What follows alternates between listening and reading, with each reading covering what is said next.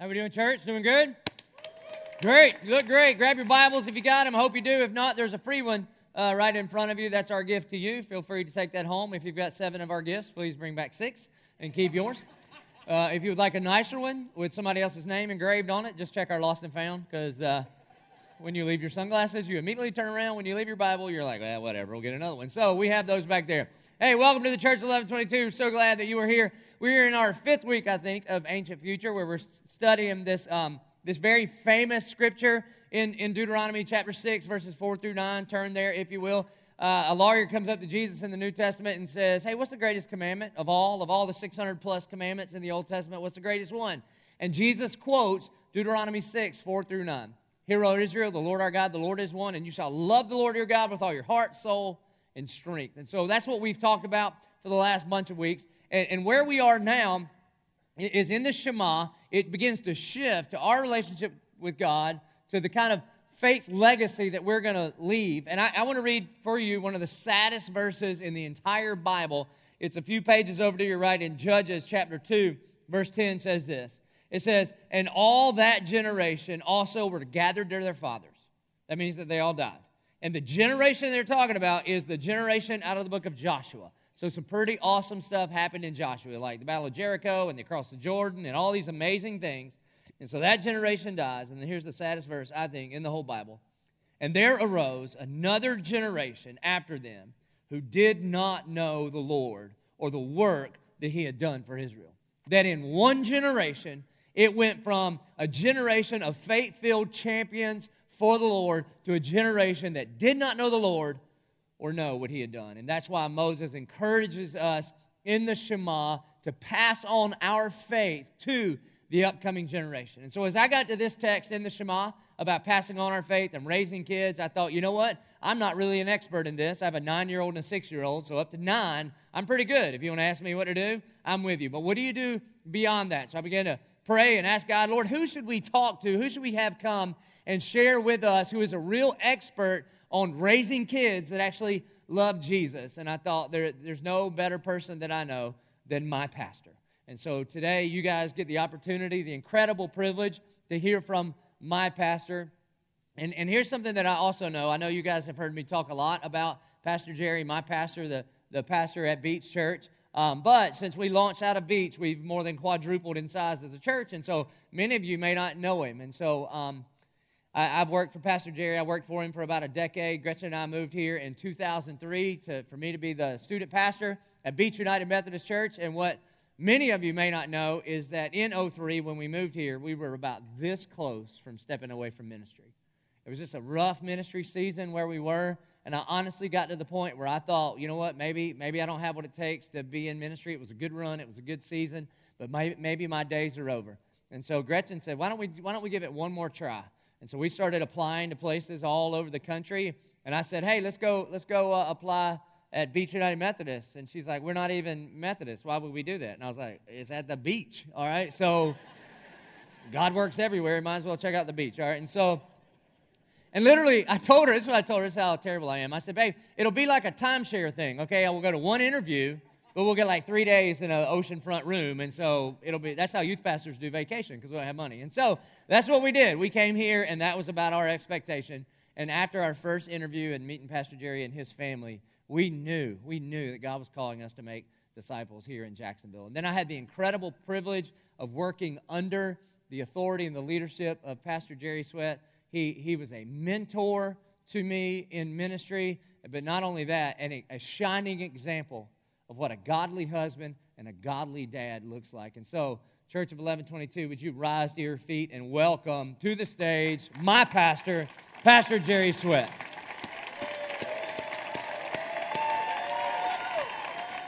Terrible.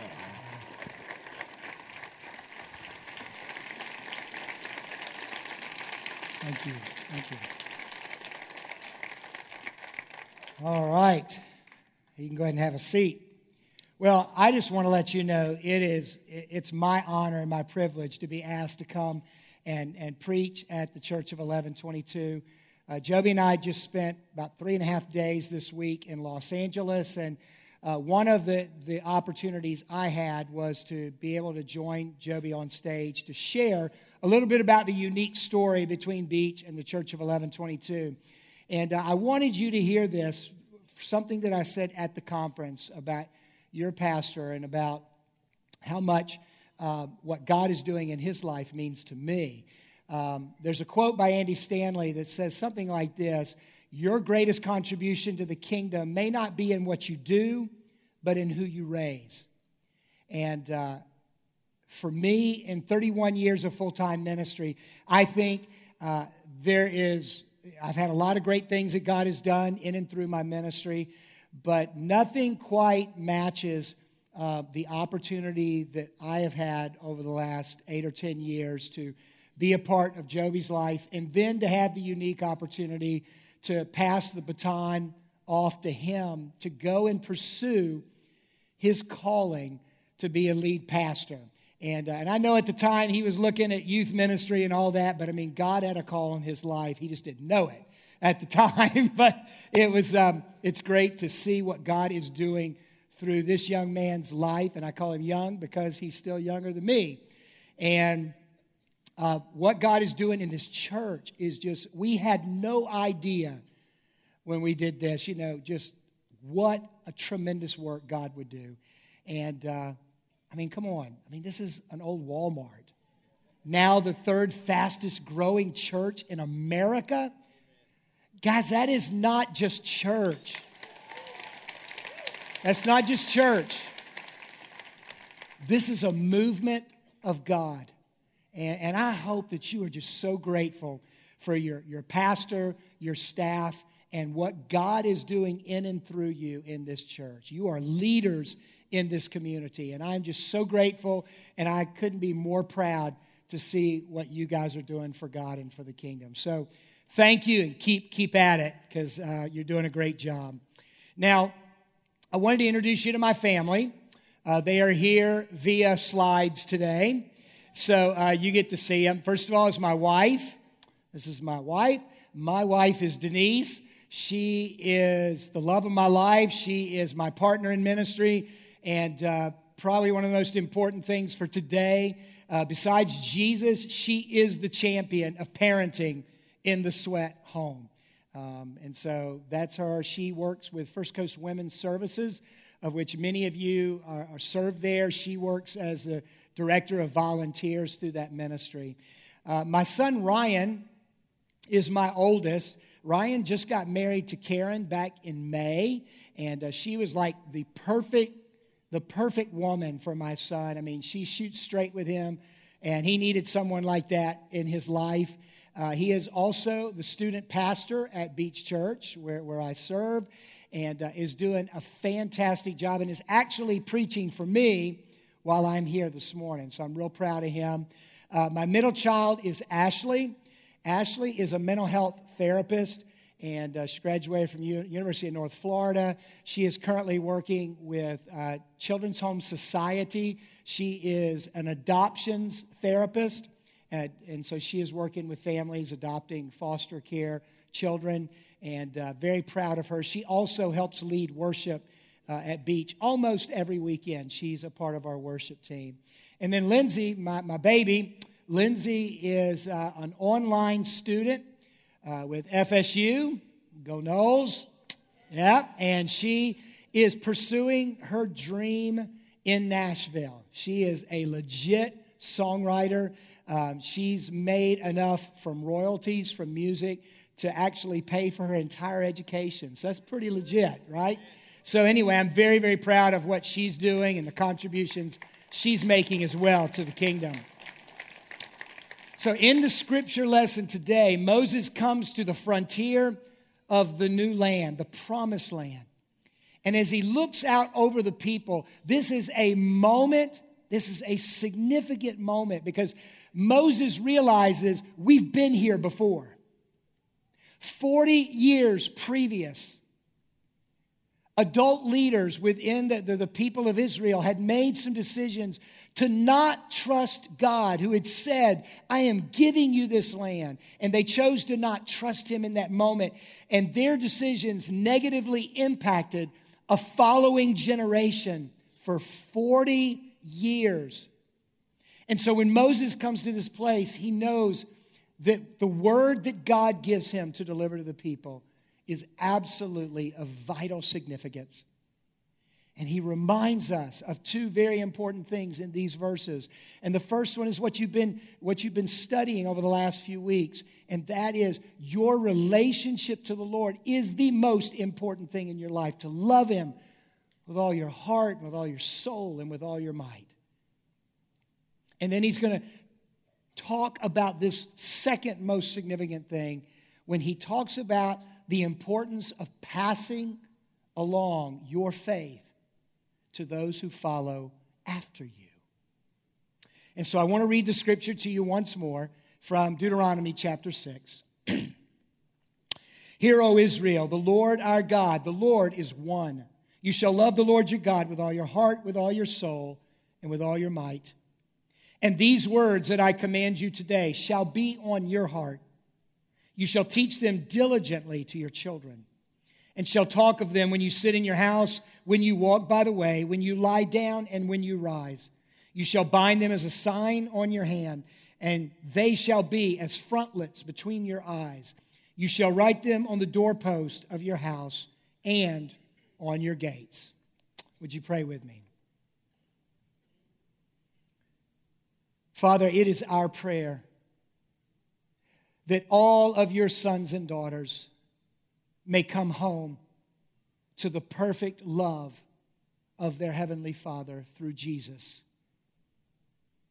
And so we pray today, Lord, that as you have poured such incredible blessings into our hearts and lives, that you have saved us through the gospel of Jesus Christ. That, Father, we would consider the absolute significance of our lives and the importance of passing along a legacy of faith to the next generation. And we thank you that you are here to guide us and to empower us and lead us to do so. We pray these things in Jesus' name. And everybody said, Amen. All right, so I want to give you some words today that if we were to embrace this very simple phrase in our lives every day, if we were to truly believe and embrace these words in our attitudes, in our relationships, in our perspective on life, God would take you and me places and our churches places that we never even dreamed possible. Four simple words it's not about me. It's not about me. In fact, I think it's kind of hard to say sometimes, you know, right? So let's just all say it together one time. You ready to join me? It's not about me. Right. And here's why. You, you know what your resume is? Dead in sins. And through Jesus, we have been made alive. You see, our resume is that we were once enemies of God, orphans, but because of Jesus, we are now sons and daughters of the Most High God. God, in our open rebellion, entered into this dark world through Jesus Christ. And Jesus paid the ultimate price on the cross for you and for me that we might have an inheritance, that we might have a future and a hope and the forgiveness of our sins and the promise of eternity. And so we've been given everything. And so, as a part of, of a response to a God who has poured out everything for us, the only fitting response is that we would not allow our lives to be a dead end street to the good news of Jesus Christ. That the gospel and the love of Jesus would pass through our lives into the hearts and lives of those who follow us. And I was thinking about this this morning. Do you, do you realize that, that most people wind up surrendering their lives to Jesus Christ? It's like over 80% during the first 18 years of their lives. And so while we might get caught up with all the, you know, the parenting and paying the bills and cooking the meals and getting them to school and getting them an education, all those things are important. The significance of this small season of life. You and I have been entrusted with God with a huge opportunity that changes the trajectory of the lives of those who follow behind us. And so that's what this passage is all about today. You see, what the, ne- what the new generation needs who follows behind us is not an inheritance, but a legacy. Not that we would leave something for them, but that we would leave something in them. And so, before we, we jump into what Deuteronomy 6 says, let me just give you one very, very important thing about parenting, about leaving a legacy, and that is this parenting is lived out at the foot of the cross. Parenting is lived out at the foot of the cross. You see, I'm no expert on parenting. You get behind the scenes and look behind the curtain of my life, and believe me, I've had struggles, I've had challenges more times than I cared to admit. I felt like a failure. I remember the very first time I changed a diaper, okay? You know, like parenting 101, a diaper, my first diaper, changing table. My wife's on one side, my mother in law's on the other side, and I'm trying to do this thing and get it all just right. And, you know, babies are like, you know, they're just like flailing everywhere, and there's junk all over the place. And I'm just totally beside myself. And my mother in law and my wife are laughing at me. And I literally, no lie, I literally just stopped and walked away and said, I'm never going to do this again. And of course, 50 million diapers later, right? But I was I remembered thinking that day, I can't even change a diaper. God, how in the world could you entrust me to shape a life? And so I want you to hear me as, as parents today. Those of you that are parents, those of you hope one day to be parents, uh, those of you may have already done the parenting thing. You never finished parenting, right? But uh, maybe you have the opportunity as grandparents. Regardless of where you are today, I want this to be a word of encouragement to you because we all face a challenge that is far bigger than any single one of us. And so I pray that these words today will be helpful to you as we seek to leave a legacy, a lasting legacy of faith in the hearts and lives of those who come behind us. Now, this is one of those things where not only do you not have an education on how to do this, some of us start in, in a very bad place from the beginning because maybe you grew up in a very dysfunctional home and you never saw maybe you know this perfect or, or even a good picture of what a father looks like, what a mother looks like, what a healthy marriage looks like. And so you feel like you're already starting with some craziness, right? And all of a sudden your house begins to look a whole lot like that dysfunctional house you grew up in. And so that can be a challenge. And then when you look to scripture, there's not a whole lot to go on here when it comes to finding the perfect parenting model, right? I mean, if you look at the very first two parents, Adam and Eve, they, they gave birth to two sons, and, and these were parents that walked with God in the garden, literally walked with Him. And one of their boys killed his brother. And then you go to someone like a King David, because the Bible says of King David that he was a man after God's own heart. And you think, surely King David knew how to do this thing, right? Do you know that there are things that happen among King David's children that I can't even mention to you in church? And then, of course, if you fast forward to Jesus and his family, I mean, Mother Mary, come on, Mother Mary, Joseph, surely they got it right. And yet, I love, I take great joy to know that in the Bible, Jesus' parents left him at a religious festival and traveled a whole day before they're like, uh oh, Where's Jesus? Anybody seen Jesus? And it's like three days before they get back to Jesus. And then he's like, Oh, I'm doing my father's business. You know, it's like, so I love that picture. But, but when you're trying to grasp for, for some strong image, you just don't find it. Because you see, I believe that, that parenting is one of the things in life that you and I will do that will bring us to our knees. And that's where God does his best work. So if you're desperate today as a parent, or you feel like your life is total chaos as you're trying to do this and you're struggling and you're trying to figure all this out, you are in perfect company because we're all there. We're all there. You see, the truth is, you're a mess and you're married to a mess. And you're going to give birth to little messes who are going to grow up to be big messes, who are going to give birth to grand messes. Because that's the reality of your life and of mine. See, the truth is, you will never be a perfect parent. But you can be an authentic parent who humbly is seeking to love Jesus and seeking to follow him and depend upon him daily to help you to be to leave a legacy of faith. So here, here are four lessons from Deuteronomy 6. Uh, the first you might want to write down in your notes is this make your faith a priority. Make your faith a priority. Moses puts it this way These words that I command you today shall be on your heart. Your heart. See, parents, our children have a front row seat to your life and mine.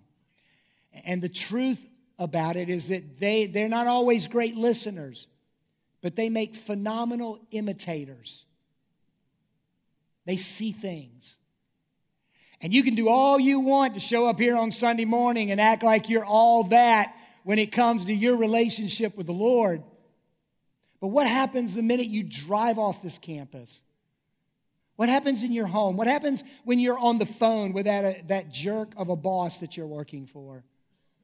What happens when you're dealing with your daily perspective and your children are seeing the whole thing? How does your faith impact the way you deal with people. When your children are, are onlookers to your life, do they see generosity as God has been generous to you? Do they see a lifestyle of generosity? When your children look at your lives and mine, do they see people who are genuinely seeking to serve just like Jesus served? Are our lives pictures of grace to those who have blown it?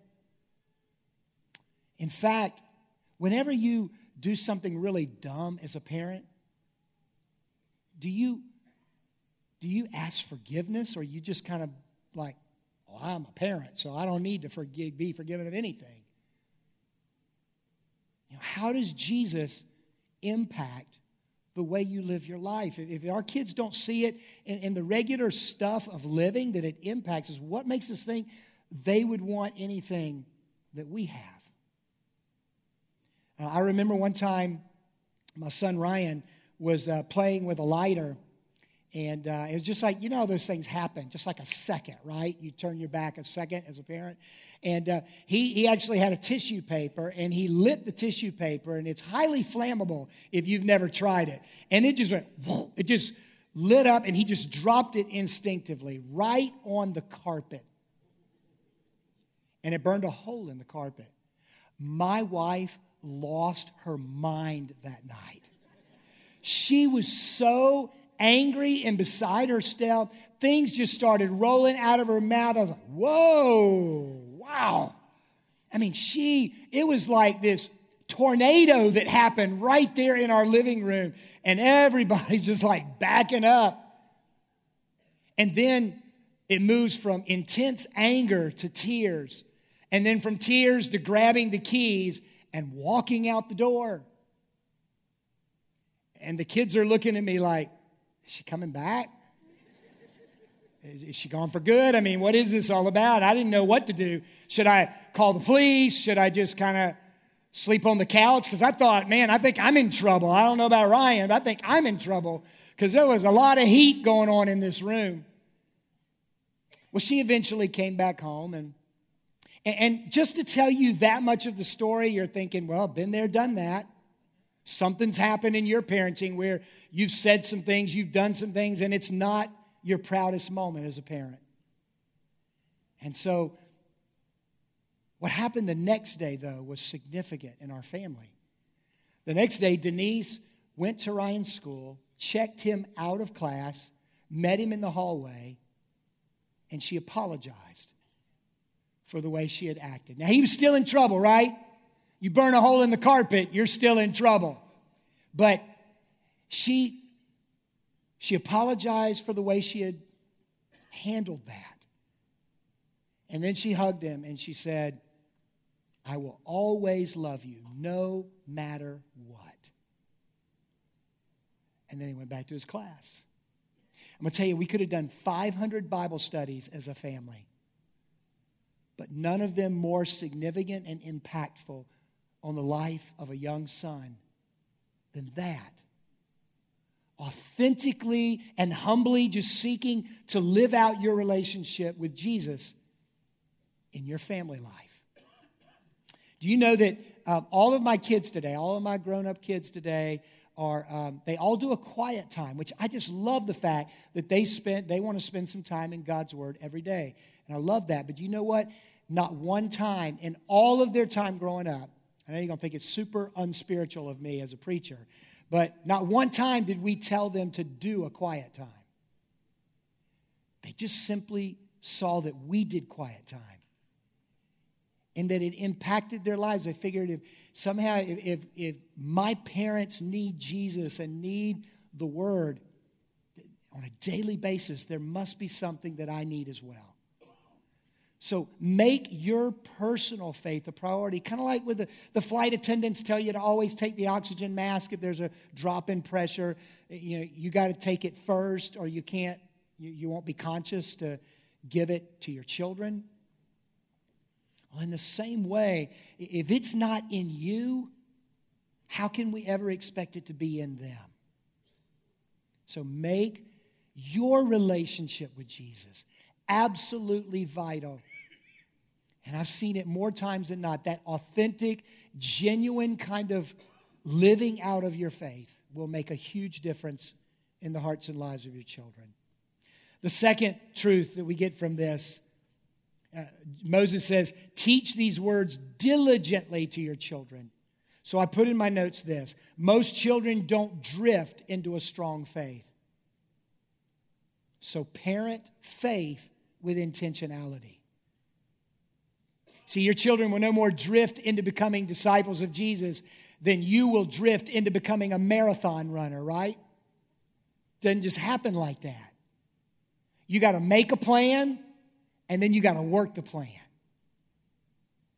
You see, I'm convinced that, that some of us have plans for junior in utero to go to a certain college or to make the AB honor roll or to be on the traveling all star baseball team, but we have no plan for them to fall in love with Jesus.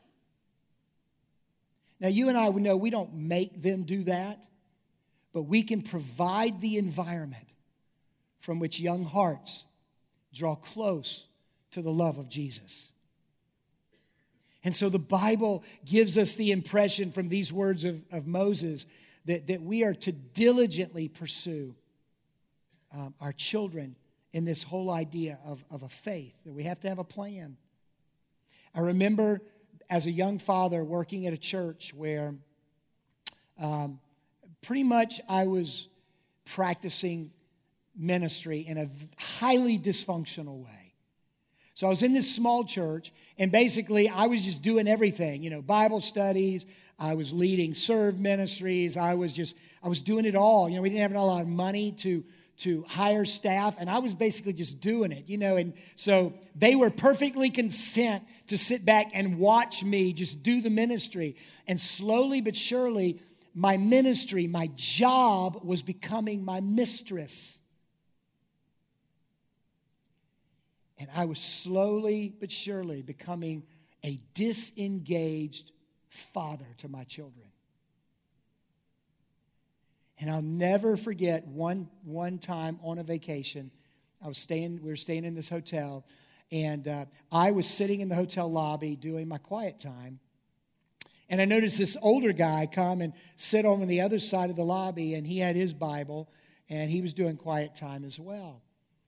And then a few minutes later, there was this young, she looked to be about like a college age girl, come down the stairs in her pajamas with her Bible, got herself some coffee, came over, hugged the older man, and, and I say he was older. He was about my age now, but you know he seemed to be an old man at that time.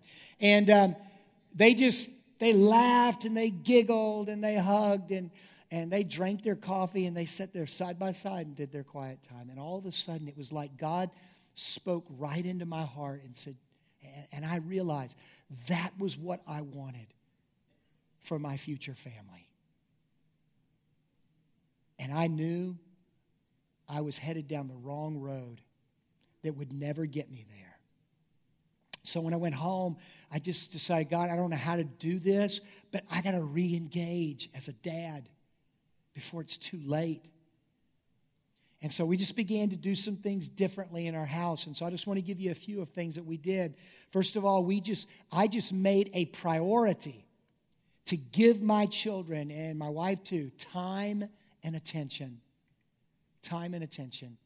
You see, sometimes we oftentimes say that um, in parenting that all we need to do is give our children uh, quality time. And I think that's a statement for a busy culture because it allows us to kind of just simply say, if I can dip in every once in a while, everything will be okay. But you and I know that true valuing of a relationship comes not just with quality time, but with quantity time. So very, very important.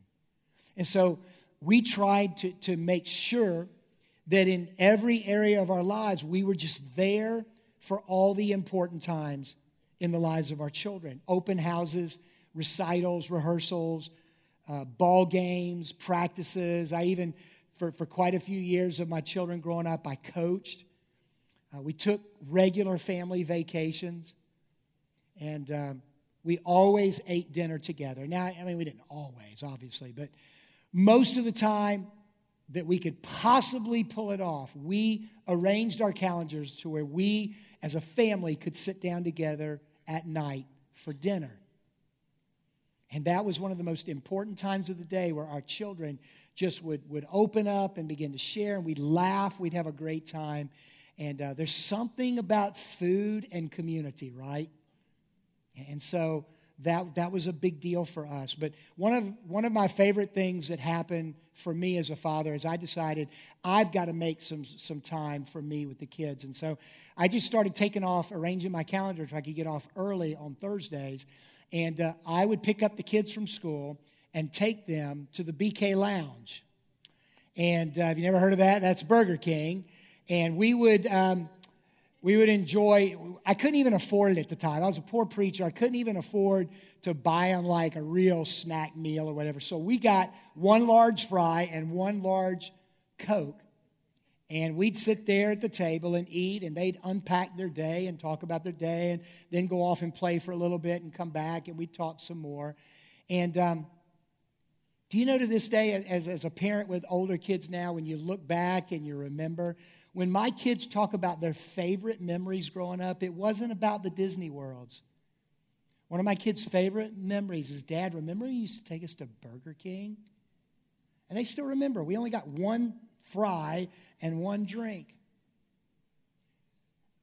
But I think we should never underestimate the value of our presence and our emotional engagement with our children on a daily basis it conveys the grace and the love of Jesus Christ in their lives, and it shows them the value that they have in our lives. Another thing we did as a family is that we just simply sought to make memories. To make memories. My wife taught me this. She grew up in a very healthy home, and, and she was always good about helping us celebrate and, and find ways to make memories. So one night I'm watching a football game, and I'm like, this is it. I had a great football game. I'm watching TV. My wife comes passing through. Under both arms are blankets. And she says, Jerry, do you realize it is a beautiful evening outside, not a cloud in the sky? And let's take the blankets, go out with the kids, lay on the trampoline, and look at the stars. And I'm thinking, are you kidding me? I got a football game. This is most important. And then, but I didn't say any of that, right? I'm just like, yes, ma'am. So we went out and we got the blankets and we laid out on the trampoline. To this day, I don't remember a single football game that I ever watched as a parent when my kids were growing up. But I will never forget, and I remember to this day, the night we went out on the trampoline and looked up at the stars.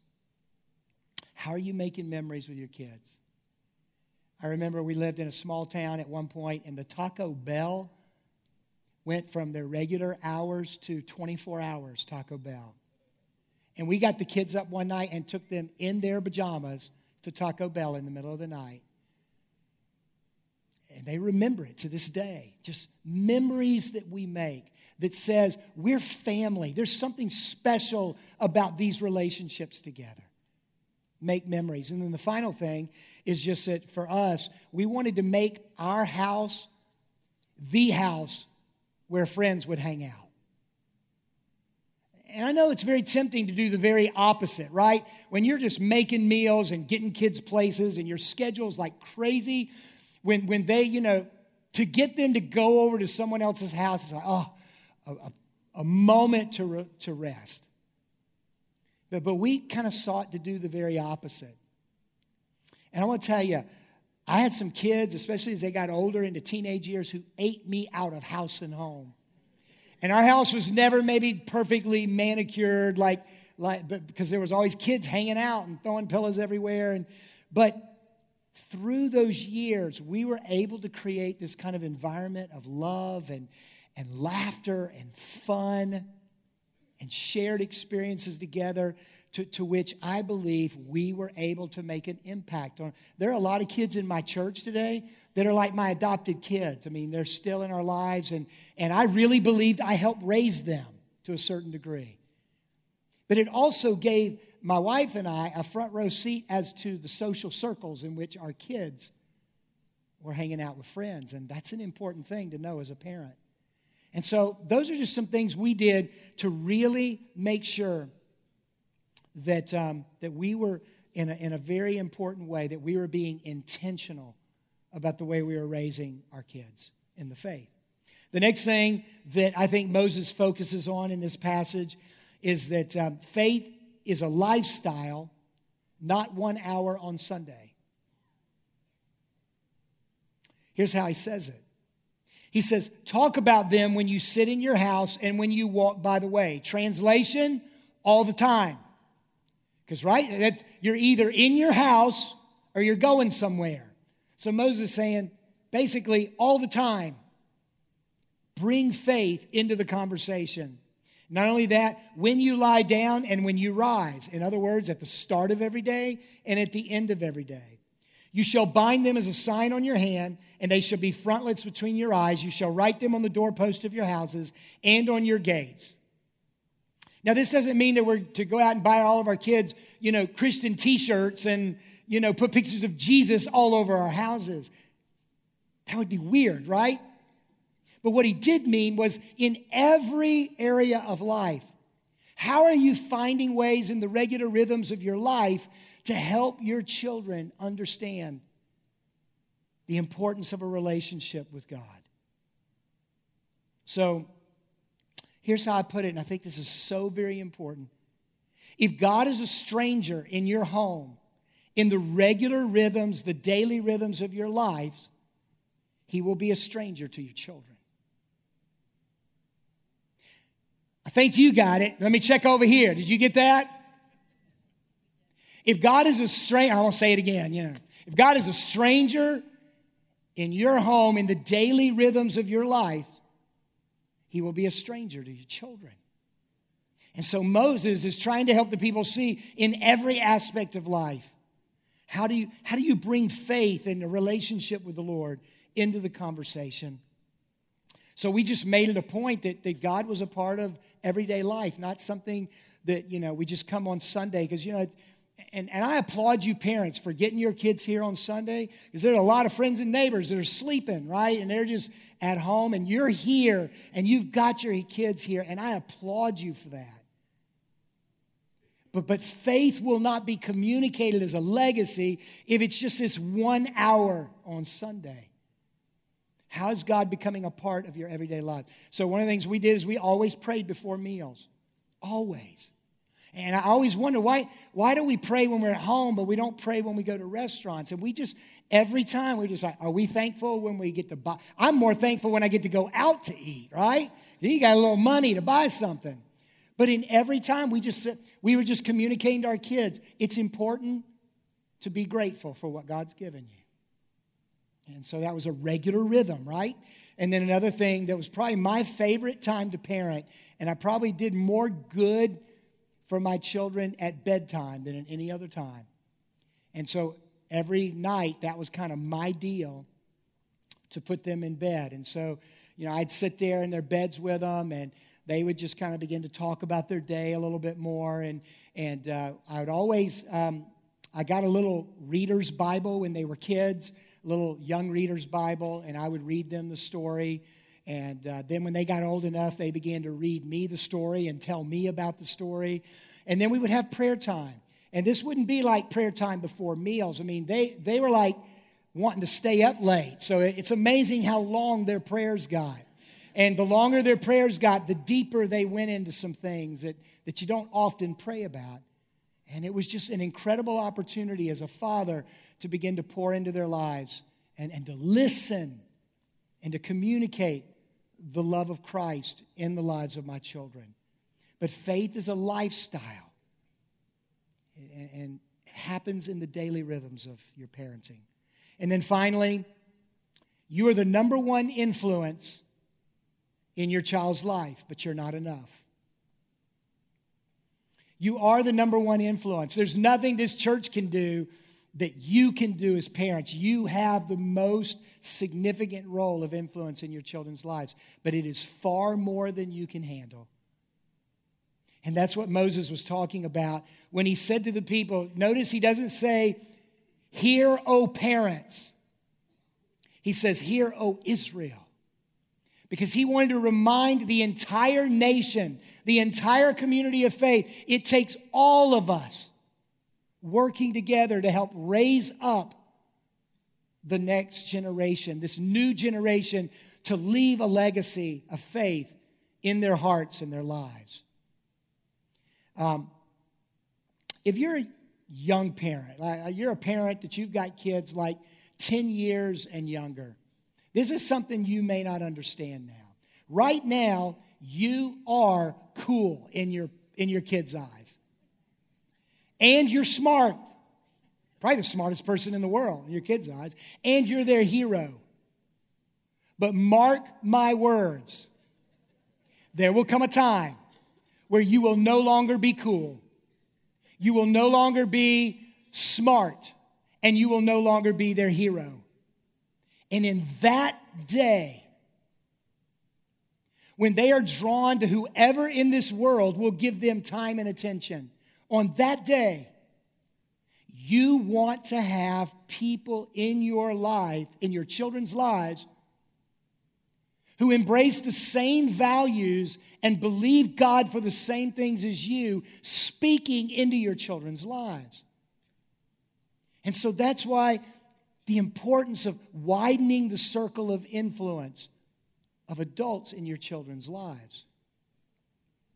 I, I learned this in a, in a significant way when, when one of my daughters was a, a, teenager and she was struggling with some body image stuff and, and uh, you know, it was, it was starting to border a little bit on, you know, eating, eating food and all of that. And, and it could have gone either way at that point, and I knew nothing about it as a parent.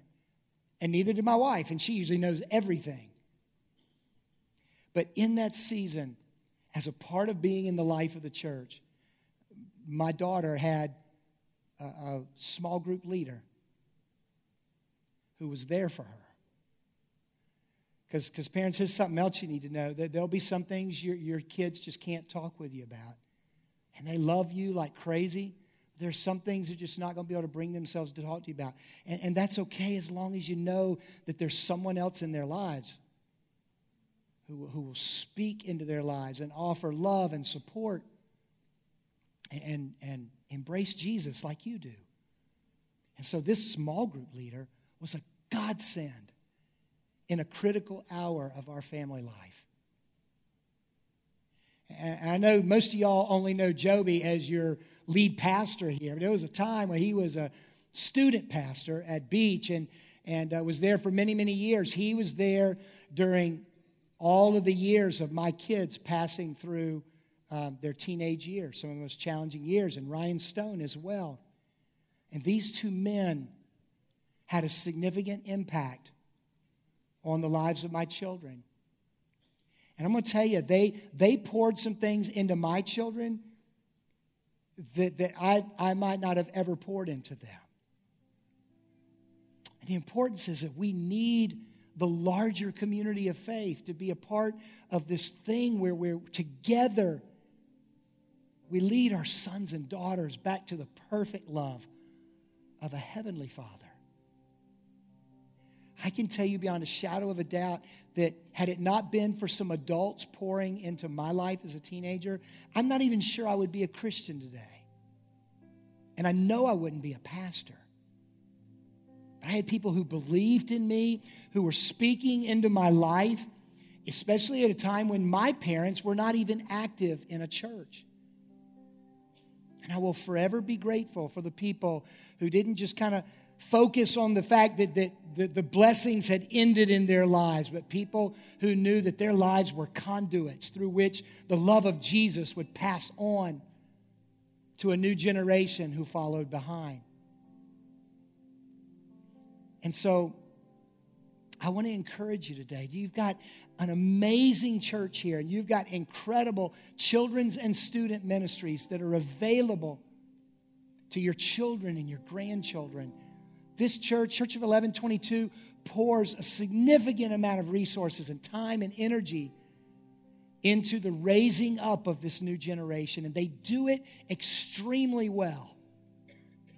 Why wouldn't you want to take advantage of that? And, and I want to encourage you uh, because I think sometimes when we think about this, we, you know, you think the preacher's talking to all the parents in the room.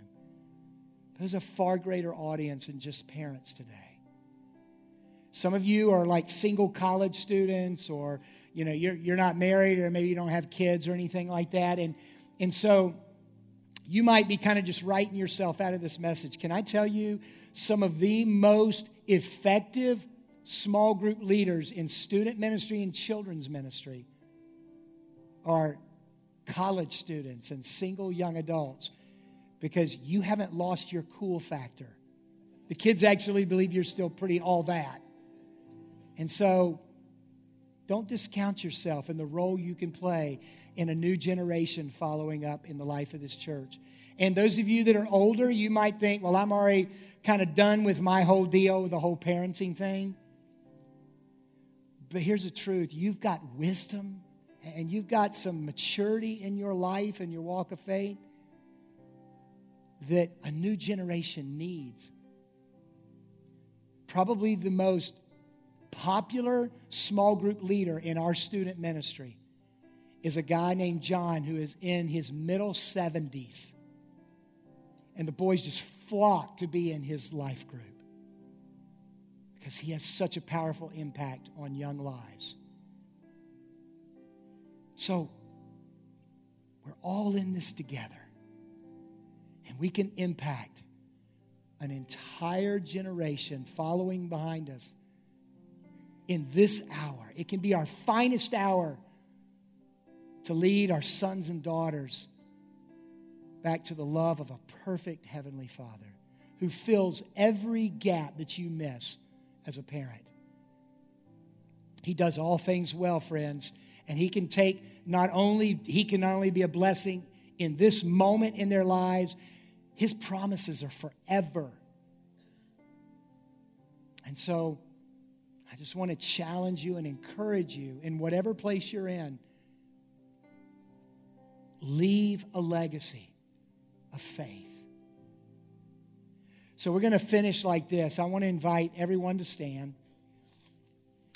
And uh, I want to give you a little bit of opportunity to respond here. And, and um, this is a time not to just kind of shut down and kind of like, okay, well, s- service is over. It's time to cut out early, get to the restaurant before anybody else does. This is like one of the most significant times in the whole service where you respond to what God has laid on your heart. You take the next step.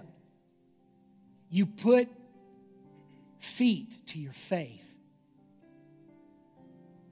So I don't know where you might be with this whole topic. For some of you, some of you are on active duty right now, right in the middle of the whole parenting deal. And you sometimes feel like you're a failure and you're struggling, and there are things you just feel like, well, gosh, I just can't get this. And, and so today, I want to encourage you. What would it mean for you to come today and bring any of your family, your children, if you have a spouse here with you, come and just pray over them. Some of them have never had one of their parents pray over them. We, we call this at Beach, we call it awkward worship time. And it's a time where you move out of your comfort zone to take a step of faith that you're not comfortable with, that could actually be one of the most significant steps you've ever taken. So I encourage some of you parents, if you have children here, come up here with them, come to the altar, pray over them. For some of you, maybe you're in a very difficult situation right now. In fact, your, your child or your teenager might not even be here because it's that bad right now in your home. And so, for maybe you just come up here today and you, you pray for your relationship with that child. And, um, and you begin to pray, God, I may not be able to change some things on their heart, but what can I do? Change my heart so that I can know how to, how to parent them through this difficult time. For some of you, you might want to come and pray um, for a future family. You're not there yet, but, but you want a family one day, and you can just come and pray for, for a future family. And for some of you, maybe you've already done the active parenting thing. And, and I've talked with people who have said, you know, I really messed it up with my kids, but I'm trying to, I'm trying to get back in the game as a grandparent. And so maybe today you just want to come and, and pray about your grandchildren. Um, pray about where you are today in your walk of faith and how God can help you take steps of faith to minister to a new generation. And then some of you who, who you're saying, well, I'm not a parent, I don't have anything to do with this, I'm older, so I'm kind of out of the picture. I want to challenge you just come up and pray over a family that's up here. You don't even have to know them. Just come and place your hand on the shoulder of a father or mother and just pray over that family.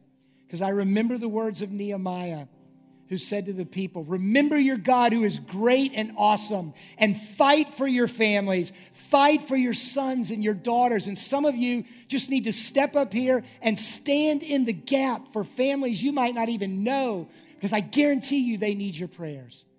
And you just come up here and pray for families. But let's allow God, through the power of the Holy Spirit, to work in and through our hearts and lives as we respond to Him. Would you pray with me? Father, we thank you that you are our perfect Heavenly Father. And Father, if there's anyone here who has never surrendered their lives to Jesus, I pray, Lord, that they would take that step, the most important step of all in this time. And I pray, Lord, for a lot of parents and grandparents and parents to be and families that are just who have their hearts focused on wanting to leave a legacy of faith. So we pray in this time, Lord, you would birth restoration of families, that you would birth new possibilities, new futures. That, Father, we'd see a whole generation influence to you. We pray this in Jesus' name.